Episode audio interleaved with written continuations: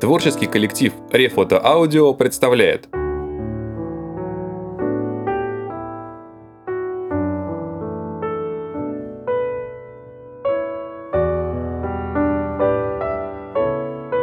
Александр Исаевич Солженицын. «Вязовое бревно»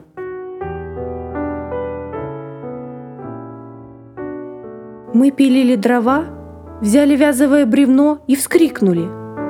С тех пор, как ствол в прошлом году срезали и тащили трактором, и распиливали его на части, и кидали в баржи и кузовы, и накатывали в штабели, и сваливали на землю, а бревно не сдалось. Оно пустило из себя свежий зеленый росток, целый будущий вяз или ветку густо шумящую –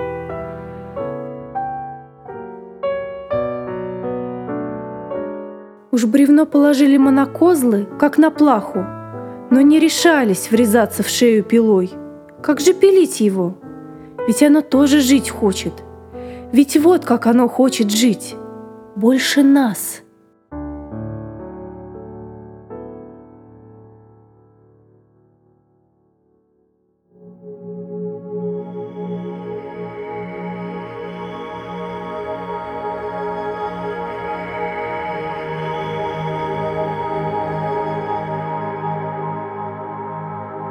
Александр Исаевич Солженицын. Отражение в воде.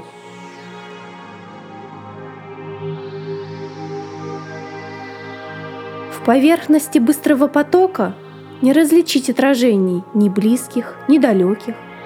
Даже если не мутен он, даже если свободен от пены, в постоянной струйчатой ряби, в неугомонной смене воды – Отражения неверны, неотчетливы, непонятны. Лишь когда поток через реки и реки доходит до спокойного широкого устья, или в заводе остановившейся, или в озерке, где вода не продрогнет, лишь там мы видим в зеркальной глади и каждый листик прибрежного дерева, и каждое перышко тонкого облака, и налитую голубую глубь неба. Так и ты, так и я — если до сих пор все никак не увидим, все никак не отразим бессмертную чеканную истину, не потому ли значит, что еще движемся куда-то, еще живем –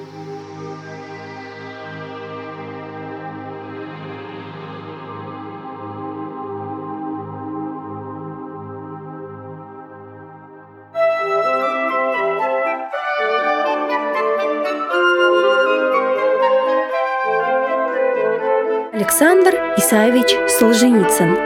Шарик. Во дворе у нас один мальчик держит песика Шарика на цепи. Кутенком его посадил с детства. Понес я ему однажды куриные кости, еще теплые, пахучие. А тут как раз мальчик спустил беднягу побегать по двору. Снег во дворе пушистый, обильный. Шарик мечется прыжками, как заяц – то на задние лапы, то на передние, из угла в угол двора, из угла в угол, и морда в снегу. Подбежал ко мне лохматый, меня опрыгал, кости понюхал. И прочь опять, брюхом по снегу. Не надо мне, мол, ваших костей. Дайте только свободу,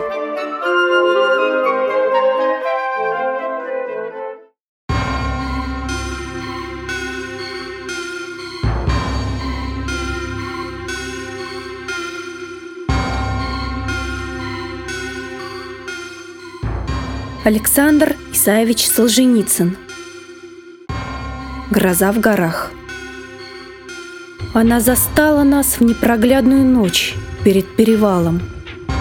Мы выползли из палаток и затаились. Она шла к нам через хребет. Все было тьма. Ни верха, ни низа, ни горизонта. Но вспыхивала раздирающая молния и отделялась тьма от света — Выступали исполины гор Белолакая и Джугутрулючат, и черные сосны многометровые около нас ростом с горы. И лишь на мгновение показывалось нам, что есть уже твердая земля. И снова все было мрак и бездна. Вспышки надвигались, Чередовались блеск и тьма, сияние белое, сияние розовое, сияние фиолетовое. И все на тех же местах выступали горы и сосны, поражая своей величиной. А когда исчезали, нельзя было поверить, что они есть. Голос грома наполнил ущелье, и не слышен стал постоянный рев рек. Стрелами Саваофа молнии падали сверху в хребет, и дробились змейки в струйке, как бы разбрызгиваясь о скалы, или поражая и разбрызгивая там, что живое. И мы, мы забыли бояться молнии, грома и ливня, подобно капле морской, которая не боится ведь урагана.